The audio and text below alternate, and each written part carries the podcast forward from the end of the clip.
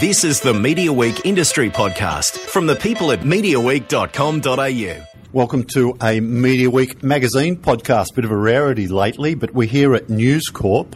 I'm with the editor in chief of Delicious Magazine, Kerrie McCallum. Welcome. Thanks, James. How are you? Very well, thank you. Very well. It's great to get in here. Had a little quick look around the offices here on the way up. It's Very exciting. We're chatting here in the boardroom, a lot of chairs in here, so you must get some big groups in here. But tell me, the reason I'm here, because you're celebrating 15 years of Delicious, yeah? We are. It's a mile, a real milestone, actually. Um, you have been on the journey all the way. No, well, no. I've only I've only been on Delicious two years actually. Two years. But it's been a very big two years because 18 months ago, News Corp bought out Delicious from the ABC after many years right. of a joint venture and so it's been a transformative time, I'd say. Um, we've done a lot. Two years here. Yeah, should do my research better, shouldn't I? Oh, that's all right. Because I remember. Glad to think you think I'm part of the furniture. well, well, I remember you left In Style magazine. I did for for Sunday Style. Oh, for Sunday. So I yeah moved to News yeah. Corp to launch Sunday Style. That was four years ago now. And then they widened your role. Correct. And then I, you know, it was very hard to keep doing both. Yes. Um, you know, obviously I've been involved in the Sunday weekly product, well, for four years, but um, gradually, you know, Delicious has become, as we've expanded, a very big role, and it's been hard to, you know, keep doing a weekly at the same time as a, as a monthly and a, and a website and a massive social platform and books and mooks and so on. So, yeah, gradually, bit by bit, Delicious has started to take over for me. Yeah, it's all coming back to me now, of course. And, you know, a shout out to the launch team that did such a good job on for those years before you uh, you arrived, right? They built yes, a correct. great brand that yes, you I, then exactly, took over, yeah? Oh, good save, nearly. Um, so, has the magazine changed much under your direction? Did you go in, you know, because I think of Delicious, I think of, um, it's one of the, in the cooking range of magazines, it's up, it's one of the upmarket titles. Um, mm-hmm I think of celebrity chefs, you know, is that still part of the yes. offering? I mean, some things are very much the same, um, some things are different because the market's evolved dramatically, as has food and the food lifestyle culture evolved. I mean, the things that remain the same, there are a lot of uh, contributors that we, we still have to this day, like Matt Preston, for example, or Matt Moran, um, and Valli Little, that have been around since Delicious launched. Um, the ethos, the, the ethos remains the same, you know, impressive but effortless food and entertaining. Um, and you know the, the, the produce awards, the, the celebration of seasonality and eating local, and champion cele- championing celebrity, established celebrity chefs and up and coming talent. Um, that all remains the same. I think what has changed dramatically is um, our growth. Um, we've gone from being the leading premium food magazine to the leading premium food lifestyle platform, I guess, by launching a website tw- not even 12 months ago now. Mm-hmm. Um, you know, we've tripled our social following. We've, we're about to launch our first hardcover book. Um, and, you know, we've launched a, a weekly um, Delicious on Sunday within the new Stella magazine and the Eastern Seaboard Sunday masthead. So I guess food lifestyle culture has changed since we launched, but some things remain the same is my perception that the food sector is one of the magazine areas that's um, surviving better than some of the others? I'd say, yeah. I mean, I'd say the, that that market's booming. Um, you know, certain areas of revenue have, have declined, um, but I, I, guess the food lifestyle arena and being in, particularly in the premium arena. Um, that's that's not declining. Mm-hmm. Um, food lifestyle is very stable, if not in growth. Um, so we're we're in a very, I guess, stable part of the market. Um, yeah. And we've got a healthy digital brand as well, which is was critical and important. Um, and I, you know, for us, we only see growth. Um, I think Australians have never been more fascinated in food lifestyle, mm-hmm. and you know you witness that through ratings on shows like MasterChef or you know f- all of the shows on Foxtel, for example. When we're certainly not. Um, we're certainly not shying away from that sort of content. Our appetite, if anything, is growing for it. Growing, really. Yeah. You know. Yeah. How do you um, deal with the the challenge of uh, growing your digital audience, but you know, keeping the magazine as your, as I guess the sort of I don't know, as the um, the brand champion or Yeah. whatever. Yeah. Um, yeah, I mean that's something we thought thought very hard about. Um, you know, you don't want to cannibalize the cat- your audience, and we were when we launched our website back in November last year. We were, you know, we were put through the hoops. I guess there was a lot of rigor applied to what are you, what are your your verticals, what's your sub navs, what, who, what audience do you want to attract, and why. And it, it was really frustrating. You know, I remember tearing my hair out, and thinking, "Oh, this is so annoying. I'm just going to do it. Just trust me." You know. But of course, now I'm really glad that all that rigor was put in, um, and the audience that we attract. There's only three percent duplication between the monthly print brand and the site. Actually, um, you know, we wanted to attract a more youthful audience and also uh, skew more male Yeah. um, which is working. You know, this month I think we um, we're reaching 28% of our audience online is male, and it, you know that's good that that's growing because the mag the monthly magazine is predominantly than the male female. percentage on the magazine? Correct. Um, and I think, um, yeah, monthly print. Certainly, we do different different things than what we would do online, and the content that we use online, you know, reflects that. You know, we run recipes like we'll try to crack the Big Mac and its special sauce uh, online, but we wouldn't do that in monthly print. Or we might do some quirky newsworthy newsworthy recipes or content that we would never do, you know, in, in the monthly mag. And the monthly mag is a beautiful, premium, luxurious experience, um, predominantly for people who, you know, want to entertain well. Um, the website services different needs, I Yeah. think, you know, and and that that was always the intention. Right. Okay. Um, do people like um, different food? Do, do digital audience have different tastes, if you like, than the magazine audience? Yeah, slightly. Like you get a mix. You get the, the, the loyalists who might be searching for a mango miso recipe from eight years ago online. Hold on. What's that? Valli redid, you know, the tiramisu with mango. Oh, right, mango. okay, yeah, so there are people that search for classic, classic old recipes that will remain popular or have longevity. But yeah. But equally online, um, people are searching for buzzy, quirky news stories or recipes. Like, for example, with Mardi Gras, we did a rainbow cookie. You know, with Australia Day, we might do a, a Vegemite brownie or a you know Vegemite Lamington, Uh-huh. and that sort of thing.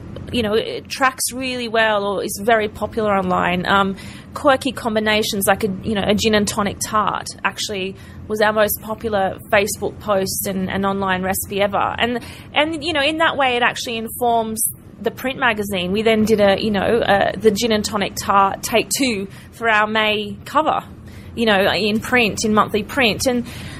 It forms this really nice cycle where each really can't live without the other, and each informs and complements the other um, in a really nice way. So, really, um, the digital the digital product can't really live without the monthly print.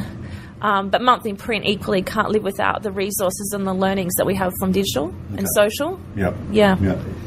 I love uh, talking to editors about their covers, particularly food magazines. It's always really fascinating. Now, before us, we've got four covers from um, what have we got? August, September, October, and yes, fifteenth uh, birthday issue, which yeah. is November. Now, if I'm not mistaken, all four covers feature a dessert. Oh my gosh, they do. they do. I can't believe No. you've, spot- you've spotted that. No, Oh my, well, I thought I'd gotten away with it. Well, I'm guessing that's not a coincidence, is it, or is it? Um, you know, desserts do sell better, Yeah. But you, you do have to try to break it up. I mean, desserts tend not to do well in a February because um, people are coming off the back of the festive season. Yes. They're feeling a bit overweight and bloated and they want to eat, eat light. It's high summer. Right. They don't want a heavy or a, a sweet sort of dessert in February. Um, you know, coming into spring, people want something lighter as well. They're thinking about getting in shape for summer. Um, so, uh, yeah, but you're right. Look, sweets do tend to perform better, but you can't run 12 sweet covers a year, really. I think you would if you had your way.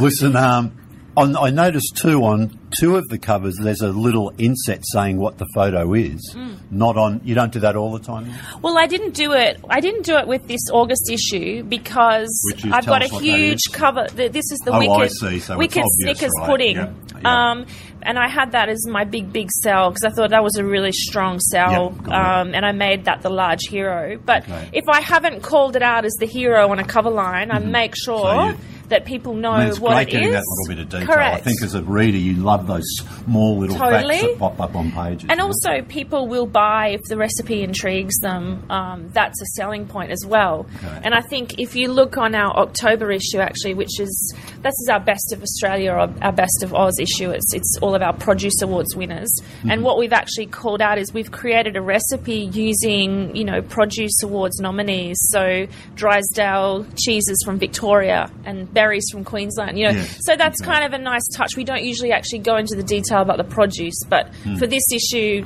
you know, it, it was relevant and a nice complimentary touch. You know, Okay, and so they were thrilled. Yep. yeah, they were Oh, thrilled. right, Yeah, Right. Okay, so we're not done with covers just yet. I love covers. It's, Okay, these four dessert covers, only one chocolate. Mm. And then it's not all chocolate. and It's sort of a Snickers, chocolate. Yeah. Oh yeah, come on. Snickers is chocolate. Snickers, you know, And you- that, that's an interesting thing, actually. The the Snickers, the revival of the the, the nostalgic flavors has been one of the biggest things this year. Mm-hmm. Yeah. Um, particularly online, but we've actually now started using it in our covers as well. Where and I did it here too. I used strawberries and cream Yeah, on okay. October. You know the, the remember the lolly, the strawberries Yeah, and cream. yeah, I get you, yeah. Um. So you try to use those nostalgic flavors. They're really big selling points, um, particularly for this audience, because people feel nostalgic about a Mars bar or a Bounty or a Cherry Ripe or a Snickers, and particularly if you can give them a modern spin on how to make those flavors work. It's a talking point at the table when they have people over to entertain, Yes. and it's a little bit of a something extra, but um, but still delicious and approachable and, and, and identifiable. So we actually have been doing quite a lot of twists on nostalgic flavors, um, Right, yeah, okay. lately, um, and and top restaurants are as well. You know, you got Benelong's doing the Lamington or the Pav. You know, Chiswick's doing the Rolo. You've got 414 and Supernormal doing their own Snickers twists. Like it's a bit of a gen- general trend. I'll come back to those uh, restaurants and the link of the magazine in a sec. But, but just li- before we get off chocolate, I've in the past I've been led to believe that chocolate is like I mean it might be a bad analogy, but heroin for you know it, people love it and they it'll. You know, but but you've only got one out of four here with Chocky on out of four desserts. Well, this Is had that- a this had a chocolate. This has had a Lindt tip on. about a, a um, This is um this is our Italian issue. this is it was a trifle ricotta and cinnamon trifle. with salted amaretto jelly. Okay, there is a James. chocolate connection. There was a Lindt chocolate was a- bar Oh, as a gift with purchase Uh-huh. attached to this. right. And did that sell well? Yeah, that's always one of our best performing um, gift Okay. with purchases. We do Yeah. one, sometimes two a year. Okay. Um, and Lindt, um, Lindt chocolate that does really well for us. So there was a nod to chocolate. Okay, yeah, yeah, all right. So that um, that gift with purchase. Speaking of heroin, people can overdo the gift with purchase, can't it? And it and you you risk um, taking away the emphasis on the magazine. Is that correct? yeah, that's probably why we only do one or two a year. Um, yeah, actually, we, we would probably do. Um, we do it. We try to do a, a, a tip on with or a gift with Lindt um, every year, and Uh-huh. that's to drive um, drive sales and also encourage um, people that may not have trialed or sampled the magazine before. Mm. Yeah. It's just that extra incentive at Newsstand to give it a go if they haven't sampled it. And you know, your hope is that people might pick it up for that, but then they get inside and they look at it and think, "Oh, this is great! I'm going to get it again." Yeah. So, um, you know, it's it's a good way to try to attract new readers. Yeah, because the first thing I do when I'm if I'm at the supermarket and the checker and the newsagent, because we still love newsagents, the I'll do the math in my head. I'll go, look, this bar of chocolate. Do you put that on this what it's worth? Some magazines put Some- what the, oh, the we- gift's worth. We don't because look, a bar of chocolate isn't isn't worth a great deal. It's not Hey, like it's worth on. it's worth fifty dollars. Like it, but I it's know, but just, still, I do the math. You look at what's Lindt, four bucks maybe, four fifty, and I go, I take that off your cover price, which is seven fifty, and I'll say, oh look, I'm getting a magazine for three dollars or something. Actually, I, I I must think like point that, out that our cover price is, I think, very competitive. right? Uh huh. If you look at the market, There's not a lot under ten bucks these days No, in this in the in the sector you're competing in, right? we have held, and I think that's something we're quite proud of.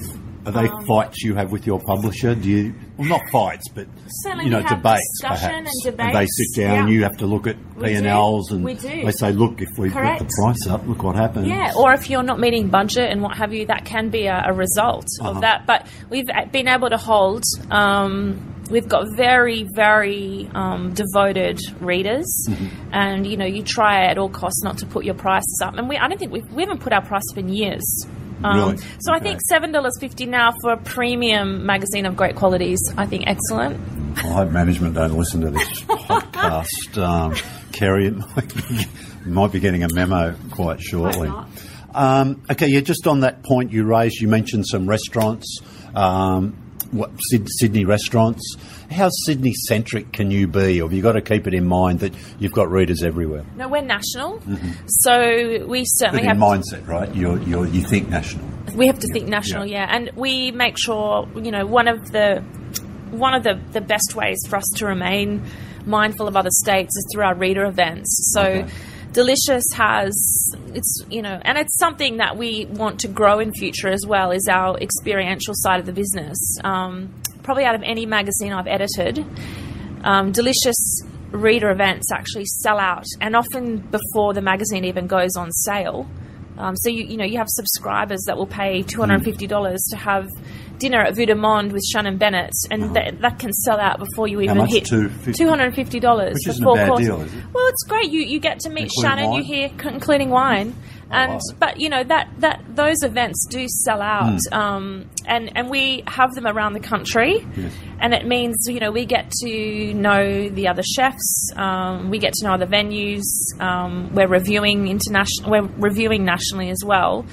And it's really important um, that not all those events are in Sydney, and you know the readers will really give it to us as well. If we have a, Yeah. a, a string of events in Sydney, they get quite frustrated. Um, and in fact, interestingly, Melbourne is um, we have a much bigger following on Facebook in Melbourne than we do in Sydney, which is interesting. I think you know there's a lot to be said. It's all anecdotal, obviously. People say Melbourne, thing, correct? that- there's a Foodies, great food culture, correct. yeah. Um, so Melbourne's a very important audience for us, and you know half of our contributors are from Melbourne. Um, you know, so it's it's no, it's critical that we think national. And you're right, you have to put yourself, you have to make your, you know, you, you and your staff, you have to drive yourselves to stop thinking just in Sydney. It has to be Okay. um, something that we're using contacts all over the country, and particularly even for the produce awards, our judges, you know, we have state judging panels in every state, and they filter back information on restaurants or trends and producers too to us. Okay. Do restaurants like getting their recipes in the magazine, or do some restaurants think, oh, we don't really, you know, we'd rather keep how we make this stuff, you know, just to ourselves? Um, look, there's no danger of that because what we have to do is, I guess, disseminate the trends for them and make it applicable to a home cook. So we really only work with chefs who understand that we have to. Uh, make it approachable and achievable for a home cook. We Yeah. can't just run the recipe um, from the chef's kitchen verbatim because no one's ever going to attempt it. So there's there's not that danger of them giving away all their trade secrets. really? um, no one's ever going to cook like that anyway. Uh-huh. Um, the chefs that we work with get that we have to break down the trends for the home cook. So we, we make it Make it easier easier. and more approachable with that general their vein and ethos. Their original creation remains sort of exclusive. Yeah, you have a version correct. of it that people could Correct. I mean, we might occasionally run one of those really, really long recipes online. Yeah. like might be you know a, a Peter Gilmore MasterChef Okay. recipe. Yep. Very few people will ever cook that, and to be honest, people would probably stop reading the magazine if I printed those really long recipes because it, it's just they're never going to attempt it. It's we've got to be impressive, but we've got to be effortless. Yeah. So it's got to be something that people feel that they can achieve in a reasonably short time frame as well. And they, they want to cook, they want to be influenced by the chefs for sure, but they don't need to replicate exactly what they're getting in a restaurant, you know? What's the attention span of the home cook? Have they got to be able to do it within, I don't know, half hour, 45 minutes? Midweek, yeah. It's got to be, uh, you, you know, you aim for around 30 don't- minutes. I don't mean till the dish is finished. Till, yeah, but- midweek you aim for around 30 minutes, and, and, that includes what. when the dish is ready, right? Yeah, and that's Okay. what we aim for. Yeah. Say with Delicious on Sunday, which is in Stella. Yeah. Uh, we do a, a Monday to Friday midweek meal plan with a top chef. Yeah. We rotate our top chefs. Okay. And we try to keep them, you know, no more than 30 minutes. Um, weekends, people will spend a bit longer. And I think, look, the Delicious cook, they're a more competent cook um, in, in terms of the category. So they'll probably out of anyone be more likely to put in a bit more time, but um, not necessarily during the week. That's a weekend. Yeah. Um, you know, something pleasurable they might do on the weekend. Okay, so that Delicious on Sunday, so it's a section of the new Stella magazine, right? Correct. That, uh, dedicated, you sort of design those pages, your team, and Correct, just yeah. hand it over to uh, correct. Stella. Yeah, so we um, we worked. Um, we built Stella, Yeah. and we also built Delicious on Sunday to make sure that they were complementary in terms of colours and fonts, but that they were separate offerings. Yeah. and you know, so that people felt that they're almost getting two offerings in one product. And the Delicious on Sunday team sits with the Delicious you know the rest of the delicious Mm-hmm. team and produces new it's not repurposed content it's brand new fresh content every week um, and um, we work closely with the Stella team but also independently I guess So there are dedicated people to Correct, that, so you don't yeah. just work your, your No. other slaves harder. That's- no, no. We people. actually, the, you know, the papers invested, um, Yeah, and we we we hired a, we hired a, a new team. It's a small team, but Yeah. we hired a team to work on that, um, and the chefs are doing completely original recipes for it. So. Yeah, that was pretty exciting actually. But all of that content then lands um, on delicious.com.au. So again, it's all, you know, we're pointing from social to Delicious on Sunday, and then Delicious on Sunday to delicious.com.au. So it all keeps moving around the system um, and is complementary. Okay. Um, what was I going to say? Yeah. So the the chef. So a chef gives a men a rest a menu outline for a week in that delicious on Sunday, right? Monday to Friday meal plan because you know on Yeah. Sundays all the research that we did when we were building Stella is that Sunday is the day that people plan Plan. their week ahead. They plan the person they want to be, they plan the meals they want to cook. They're probably also more likely to do their grocery shopping on a Mm-hmm. Sunday. So we you know we identified that food was a critical part of that Sunday mindset. Um, and the Monday, to, they, they plan. They sometimes freeze ahead as well, Right. particularly working mothers. I'm a freeze aheader. um, you, you know, you freeze ahead, and, and if you've got your Monday to Friday meal plan sorted, and you, we even do a shopping list as well for it. Um, and um, that's sponsored by Woolworths, so that you can pretty much get any of those ingredients. You know, we translate those ingredients. The chefs might suggest getting something from an Asian grocer, for example. We'll translate it for a Woolworths ingredient and make sure that anyone can go into their grocery on a Sunday and, and get those ingredients. Do you have a deal with any retailers? Do you make sure your readers go to Woolies? Well, we don't do have a sort of we- preferred um, we, supplier. Yeah, we, we don't we don't do that from the chefs' recipes because the chefs, um, you know, recommend what they want, but okay. they've got a very small space to do it Uh-huh. in. But we will then take yeah, Woolworths have bought the shopping list in Delicious Oh, on. Sunday. Yep. They sponsor we pro- we create that for them. Um, and what we'd like to work towards is we decode it for what is in supermarkets, and then hopefully the reader will eventually be able to scan and shop from the page. Mm-hmm. Um, Oh, wow, They okay. can download and but purchase that whole shopping list and have it delivered to them. Yeah. Um, and so making that whole cycle so easy, so someone can cook Monday to Friday. We're showing that it's really easy to do, rather than, for example, buy takeaway or you know get that frozen dinner. Sure. Um, you can cook like a chef Monday to Friday, get the ingredients delivered to your door, and, and get people to start cooking more. You know. Um, Can you get good frozen dinners? Just as an I, I don't think so. No, It seems I to be a don't- growing I don't know. Actually, I haven't. I I've never shouldn't- done it, I but I- shouldn't I say just it's been a wonder. long time. Yeah. Maybe university since Yeah, I've done I'm sure that. some of the woolly stuff's good. hey, listen, the the reason I asked about the chefs is, um, I've forgot my train of thought now. Yeah, the so they come in. Do you ever have to help the chefs out because? Like have have some stuff so you can talk to them about. Okay, what do you think about this? Because I'm guessing these guys don't always rock up and go, "Yeah, here's my four weeks' food. Here's how you do it." Blah blah blah. Oh yeah, we hassle them. Like Yeah. they're really And give them busy. some ideas. and- Oh, I guess yeah. Like we'll Because we you've got a data bank. How many recipes you've got in We your do, online? yeah, You've I got, guess, you know um, the number, don't you? You get hundred thousand We've something. got online. have We've got six and a half thousand. Six, yeah, oh, close. Hundred six and a half.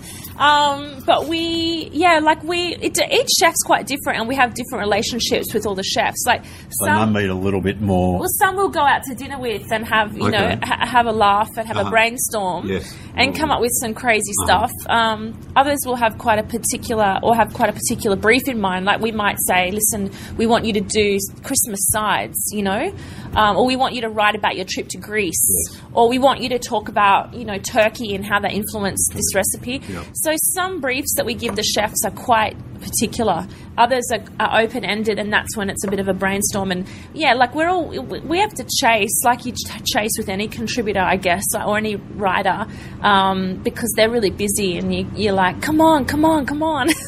Um, and then you know that, but they, I, I think the the chefs that we work with really enjoy and are quite interested in the process that we use, um, and even interested in how we shoot food and style food and, and so on.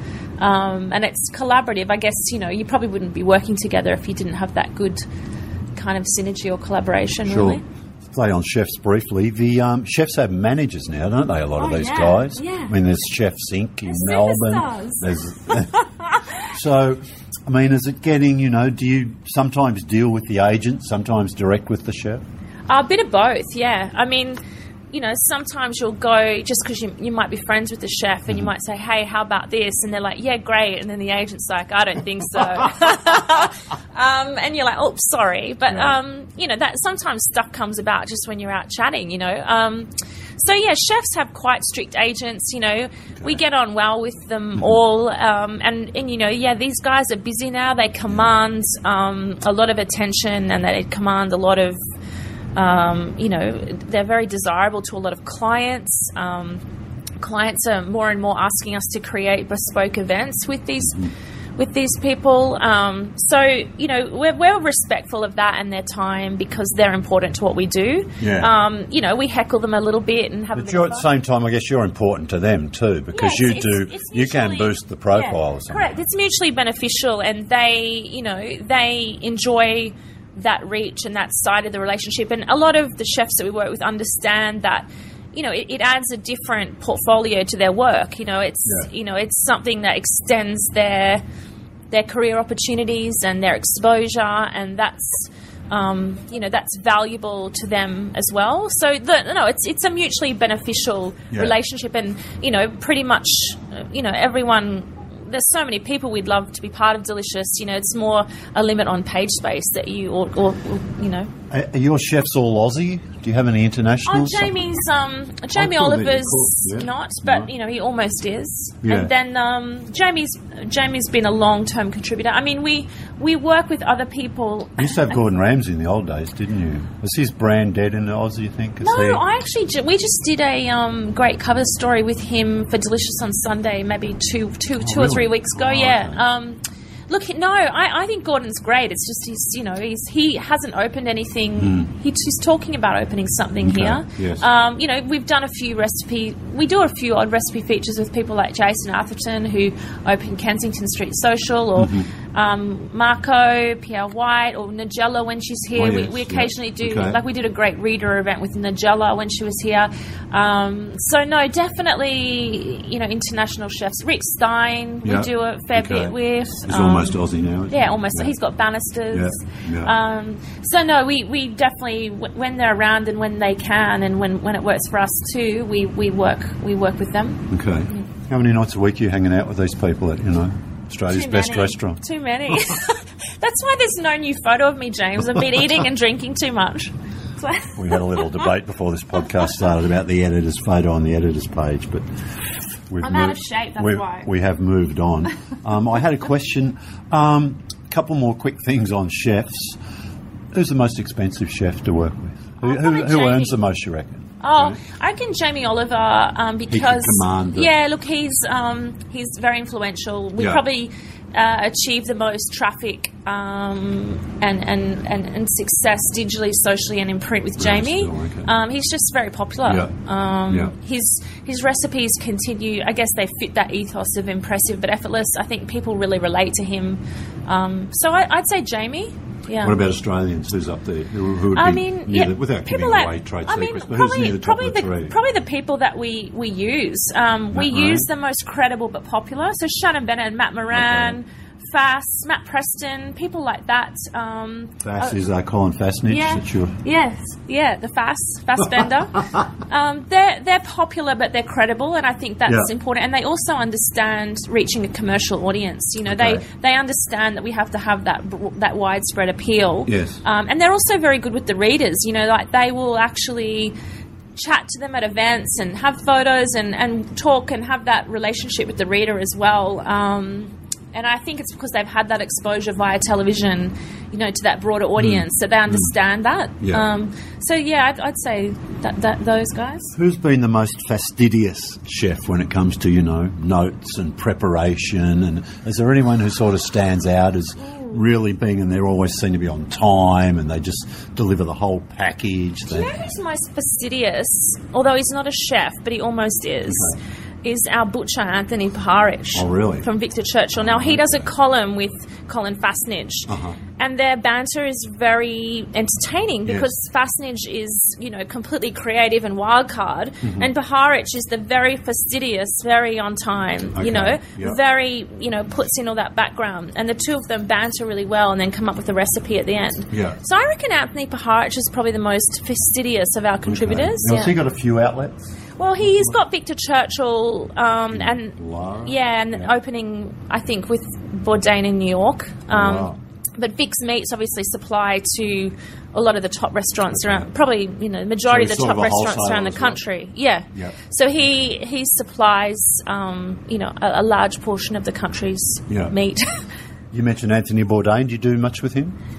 No, but we have interviewed him for a cover story coming up. Oh, really? Um, Oh, okay. Because he's he's got a book coming out for the first time in Uh-huh. uh, ten years. Yeah. He's a quirky character, an interesting Mm. guy. Um, We don't do recipe features with him because I don't think necessarily his recipes might be right for our reader. Right, yeah. But he's someone who's very interesting as Yes. a profile. Yeah, So I'm, I'm lucky enough to have interviewed him, and he's Really? yeah, he's a great guy. And gee whiz, his TV shows. I mean, wow, just- his book- you can watch him again and again. Yeah, like I, his book was one of I remember. I just remember. I read so many books. There's so few that I remember Hmm. because I've got a brain like a sieve.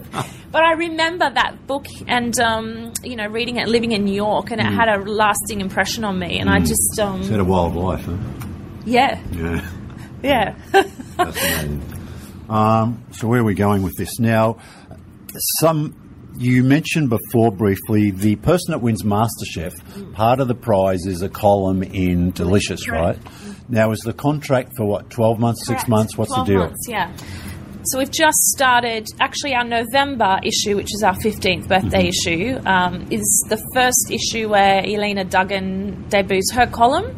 Uh, so she won um, MasterChef this year, but it also signals the end of Billie McKay's column with Mm-hmm. us. Um, and Billie's been fantastic. In fact, she's someone who's got a natural knack for writing recipes, and Right. she's got a great eye. And we'll probably, hopefully, continue to do um, the odd recipe feature with her going forward. But Okay. um, yeah, Lena, Yelena's just started in November, so you'll see her first um, recipe. Billie's been working with Heston Blumenthal, is that Correct. right? She was at the Fat Duck. In fact, I tried to get her to write a blog for us online about that experience, but and she was keen. I think she got over there though, and the contract pretty much said Oh, okay. you can't talk about what happens in this kitchen anywhere. yeah. Um, so I I don't know the details of what it's been like. I know um, she's enjoyed it, but I, th- I don't think she can talk too much about it Hmm. Okay. because of her contract. That's, the whole MasterChef thing fascinates me. It's the, it's the one food show I do really persevere with and sit through all the episodes. And just the careers of the life stories of these people after the show. I mean, just reading the I can't remember her name, but someone's now becoming a, a well known in India, setting up a business. Did you see that story the other day? One of the girls. Marion? No. No, Oh, well, I mean, the, the judges, they're obsessed with the judges in India. um, yeah, you know, yeah. Matt Preston and George Calombaris, they go Yeah. over there regularly and um, they're mobbed, Right, you know. That They were there in India and Pakistan, I think, um, or Bangladesh recently. But um, yeah, look, in, in speaking of MasterChef, you know, um, contestants, Hayden Quinn's another. Um, Yes, former MasterChef yeah. contestant we've signed for Delicious Oh, on. Sunday, and he Yeah. Mm-hmm. writes the odd travel piece for us too because he's got his new show surfing the menu Yes. Um, you know, Andy at Three Blue Ducks at Rosebery, he was, I think, a former winner. Okay. Um, yeah, there's a few people that are suit delicious. I mean, it's in, definitely interesting to see what they go on to do. Um, and you know, eh, they might end up on different brands or in different places. But Yeah, um, okay. I mean, even the Great Australian Bake Off, we have a partnership with too, and um, we're integrated in their finale. And the winner from last year, Sean Redgrave, did a recipe for us. Um, she's probably going to be doing more things with us over time. Yeah. Um, so yeah, it, it, it definitely is something I watch as well um, to see and identify who's someone that would suit us and work with us. Sure. Okay. Have you ever pitched a delicious um, TV show? Oh, of course. Yeah. Yeah, I mean it's something like that that? I would. I Yeah. think this would really suit television. I see how this brand could work on Yeah. television. Um, it's when we're in, we are in discussions actually.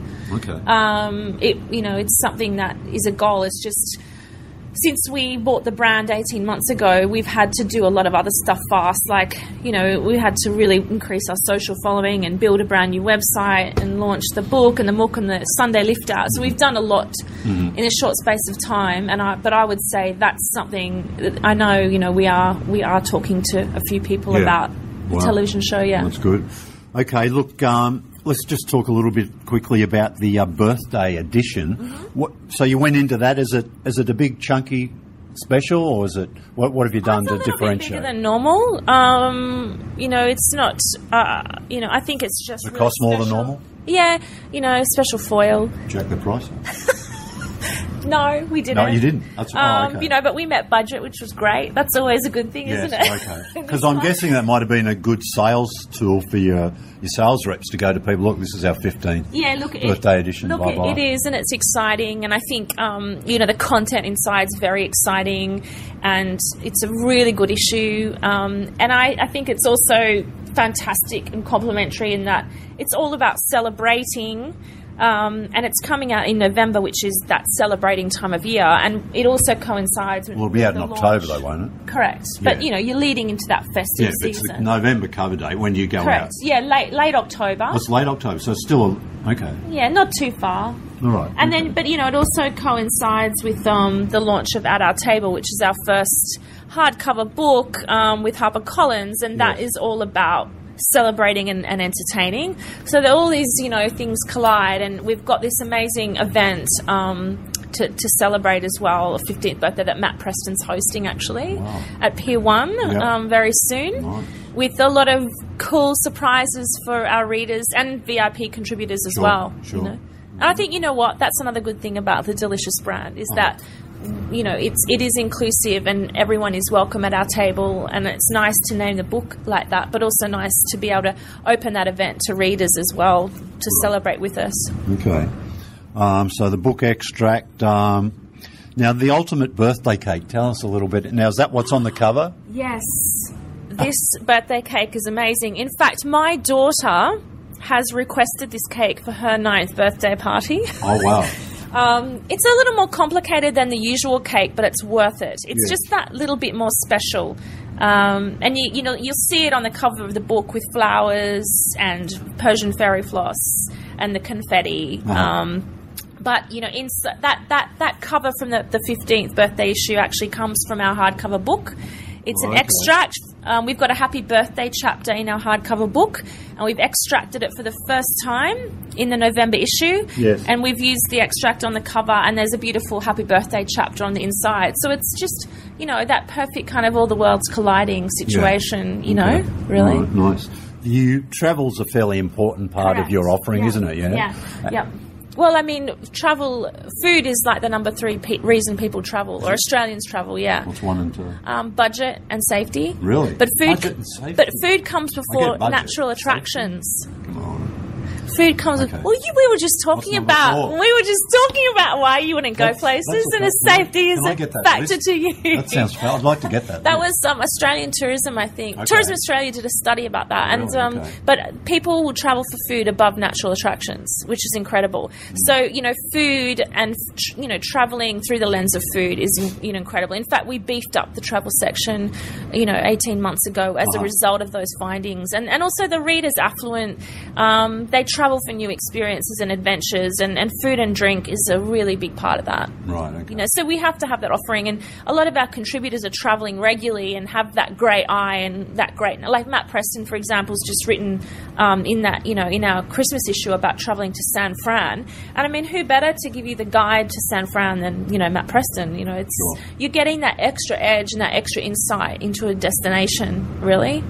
You mentioned your readers are affluent. Who are more affluent, your readers or gourmet travellers? Um, well, we've got Similar. more of those affluent readers. Yes. Oh, um, really? It's just Okay. we're, I guess, delicious is that unique, um, unique mix. It's very rare, in fact, where it's broad-reaching. It has mass appeal, um, but it's also incredibly affluent and sits in a premium bracket. And that's a really hard thing to achieve. Generally, Mm. you know, the premium or the prestige mags are quite niche and small. Uh, whereas delicious is not, and I think that's a really great line to straddle. Yes. Um, appealing, you know, for a number of reasons, really. Yeah. Yeah. Okay. Well, that's sort of uh, covered a lot of that, hasn't it? The um, are there are there separate celebrations online for your fifteenth? Or, yeah, it's celebrations already. We've got we've got a bit of a social campaign happening. We're going to be revealing a few of the fun things that are happening at the fifteenth birthday online. I mean, I don't want to give it all away okay. because But there's going to be stuff coming. yeah, there's stuff coming online and in social. Yeah. um, and you know we'll probably uh, yeah definitely uh, and it's sort of a little bit of a countdown as well Mm-hmm. yeah Now, monthly magazines, you have weird deadlines, don't you? Because you need to work a long way in advance. I'm So guessing. weird. I'm guessing with this food stuff in particular, because some of it's so detailed, and you know, you'd be working into We're shooting Christmas 2017. Oh, you're Yeah. still in the end of the issue. well we have a december january combined issue mm-hmm. so we're shooting the So end 11 of issues a year. correct Yeah. so we're shooting the last bits of december january now but you know i had christmas ham was your Christmas, yesterday all for lunch I had deviled eggs and Christmas ham for lunch. It was great. I, lo- I, I can't get enough Christmas ham, so I'm Yeah. happy with that. Yeah. I actually love Christmas, so Christmas could just go on and on for me. Like I love that it starts now, and I just Mm. Yeah. we're shooting it now, and I get to think about it for the next few months. I feel very sad when Christmas is over. Yeah, I'm just, just trying to work out your life. So, it's so, so, well, just apart from the other stuff, but you're sitting in here. You've got the what do you call it? Test kitchen, your delicious kitchen. So you're scoffing down all this great stuff at lunch. You must get home and go, oh, look, I'm over it. Fend for yourself for dinner. Exactly right. you know, look, I, I'm I'm a I'm the best cook on the weekends. Yeah, like I okay. cook endlessly. Yeah. Um, and then Monday to Friday, it's um, I've got help.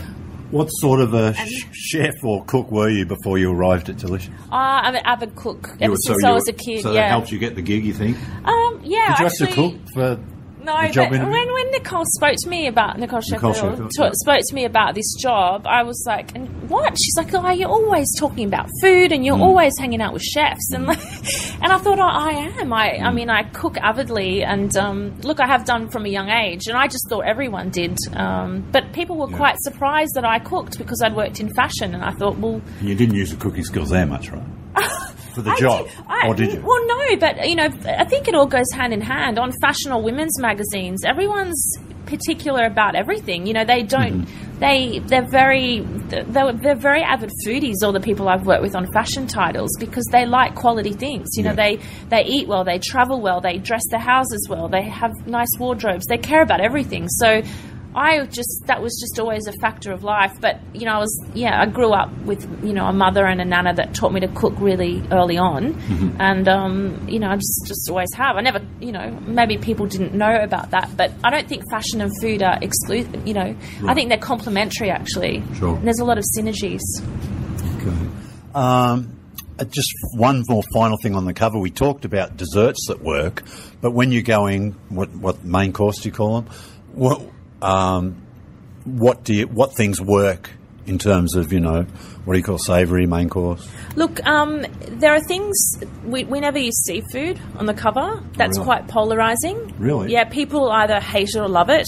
So you've got to go for something that has the broadest appeal thought possible. because some vegetarians eat seafood, don't they? Yeah, it's just it's polarizing, whereas chicken is not polarizing. Really? So, like for example, we did a chicken curry this Mm-hmm. year. Um, there are other odd things that don't work, like a, an egg doesn't work. Right. People don't like to see a runny egg, even though eggs are trending. You know, Mm. Yeah. um, so there are things that just subconsciously turn people off that you get the hang of avoiding. Um, but if you go for a protein, um, like things like a beautiful roast chicken and, or a twist on a roast chicken, is probably a goer in terms of a savory dish. We had a really successful savory tart or savory kind of, um, you know, the new take on a quiche or a, or new take on a pie. Um, things like that can be Yeah. successful. Um, What's uh, more important, the photograph of a dish or the actual dish itself? Because I'm guessing you could have a really good dish, but if it's not photographed, Both, it's it's no one's going to. Yeah, both. Go and, for it. And the thing, you know, the thing is to Um, it does. It's also it doesn't. It does matter, but no one will know if it tastes really yummy. And that you know that you know, we might talk about. Oh, that tastes so great, but if it looks terrible, we can't put it on the cover because no one Hmm. will even think it's going to taste delicious. So the photo's critical, um, and the styling of the food's critical, and even the angle too. Like as in trying to shoot into the food, getting a few drips. How long would a cover shoot go for you for a for one of these covers? You think? Well- and how many frames would you We like to have to choose from? Yeah, we try to identify in the shoots that we're doing what we think will be a cover winner. Mm-hmm. And then you have plan A, plan B? Correct. So you Correct. could have fallbacks in case the Yes. shoot for what you wanted isn't great? That's right. And then if all fall through, you'll have to do another shoot. Really? But generally, and what will often happen too is the thing that you don't plan for actually looks amazing. but we, we will identify sort of three or four things that we think are going to be a great sell. Okay. Um, maybe one of those doesn't look as good for a cover, um, so you're left with sort of two. And we test our covers too. Yep. We test them um, before we send them to print. So you kind of um, that, that's always good to have two or three options, which I didn't always have with when, when you're shooting people. Yeah. Um, you know, you either get the the shot of the person or you don't. Um, and you've got one person. Yeah. Like whereas food, you you have sort of one or two. Sometimes you might have three great cover options if you're lucky. It's just getting everyone to agree um, Yeah. and testing. There's a lot of stakeholders that will weigh into covers, and testing is the best way to get, um, you know, to, to sort of reinforce what I'm feeling. I think um, I often think I know this is the winner, and testing will usually confirm that. Have you ever been overruled with a cover, either by Oh, a vote of your team or I don't. you put know it to the Nicole team. or someone? I don't put it to the team, but yeah, Okay. yeah, definitely we will have arguments Yeah. um, with the key stakeholders. So you know, you've got your publisher, your CEO, Yeah. your circ director, Yeah. um, that you have So to really have all fight have for. insights, right, too, so you've got to listen to them. Correct, and they all do have valid and interesting points of view. The problem is they're often different. Yeah. So you have to all kind of collectively make a decision. And sometimes I'll ask them, look. This is tested well, but I actually think this is the winner. That's when you'll go to your Hmm. your publisher or your CEO and say, "Look, you know, I'm going to overrule the testing here. Are you okay with that?" And Um, is, is Nicole Sheffield the ultimate decider if there's a couple of options that Yeah, probably. I mean, Nicole and, and Fiona Nielsen, my publisher, Okay, uh, yeah. like they they would kind of, um, you know, Nicole pretty much trusts by the time it gets to her. Um, you know, she, if she's taken still, it that far, yeah, she'll know the rigor that we put they've into given it. you the job, so Yeah. they think you're But she'll still have an opinion, and she might not like everything. But she'll say, okay, when you go back to her and you might say, well, we've done this, this, and this, and this. She'll go, yeah, okay, stick with that. right. Um, but Nicole actually chose this Snickers pudding one. Really? Yeah. Okay. And interestingly, that did not test as well as a roast chicken one. And in the end, we decided to overrule the testing and we went, Really? yeah. And Nicole said to me, go with that. That's the best one. yeah.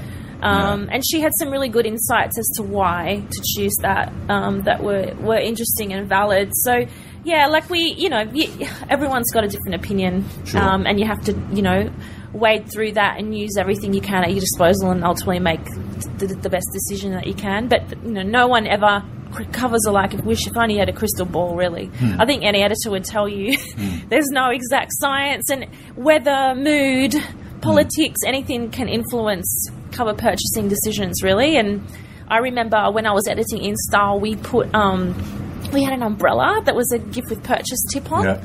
that had done really well on whatever Marie Claire or something mm. six months before Right. And we thought, yeah, this is a winner. And then it didn't rain for like the No. whole month, and it was a bomb. You know, whereas you could have a month where it mm. rained and a lot of people bought it and sampled the product, and then, you know, you get that follow through the Chocolates month ago or whatever the weather, right? Yeah, and you get people coming back, you know, um, after okay. they've sampled it.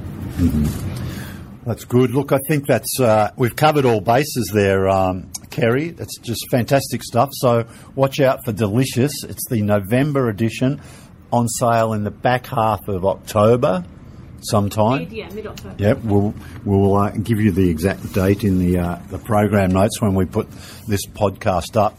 But uh, could you? I mean, because it's pretty exciting working on a food magazine. Could would it be? Would it be almost a bit dull going into another genre after spending, you know, all this time in food? You know what? You This is this this in a way is almost a new new genre for me. That's what I mean. But it, yeah, it's been exciting. Yeah, it's, yeah, it's but very to exciting. go back into non-food where it's Yeah, I don't know. It'd be hard. Like I've got to say, it's pretty wild and pretty fabulous and pretty fun. Hmm. And mm. I'm thoroughly, yeah. It's it's a pretty wicked world. I love it. yes, You know, yeah. a lot of fun. Yeah, good stuff. All right, well, thank you for that, and again, a shout out to Trudy Jenkins. I think was the was she the launch was, editor? yes, yeah, Oh, 10 oh, she there for yeah. So she did 10 a great job Yeah, building the brand. She- She's got a new venture up too. I can't remember what it was. had, um, Her and Karen. McCartney, I Oh, think. yes, she had hard to correct, find that that Yeah. great online Yeah. service, and she sold that. Yeah, that's right. And now her and Karen McCartney, I think, No was way. the editor of Inside, Out. Yeah, Karen was here Might have even been the launch editor of Inside, And but maybe not. But she was there for a while, Yeah. and she's written some great books too on has. Arc, on Australian homes. Yeah, uh, Karen, she's very but those two are up to something. So Oh, watch out for that. I Yeah. can't wait to see because they're both very good. Yeah, Yeah, that'll be interesting. All right, Kerrie. Look, thanks for speaking to us now, and all the best. Thanks, James.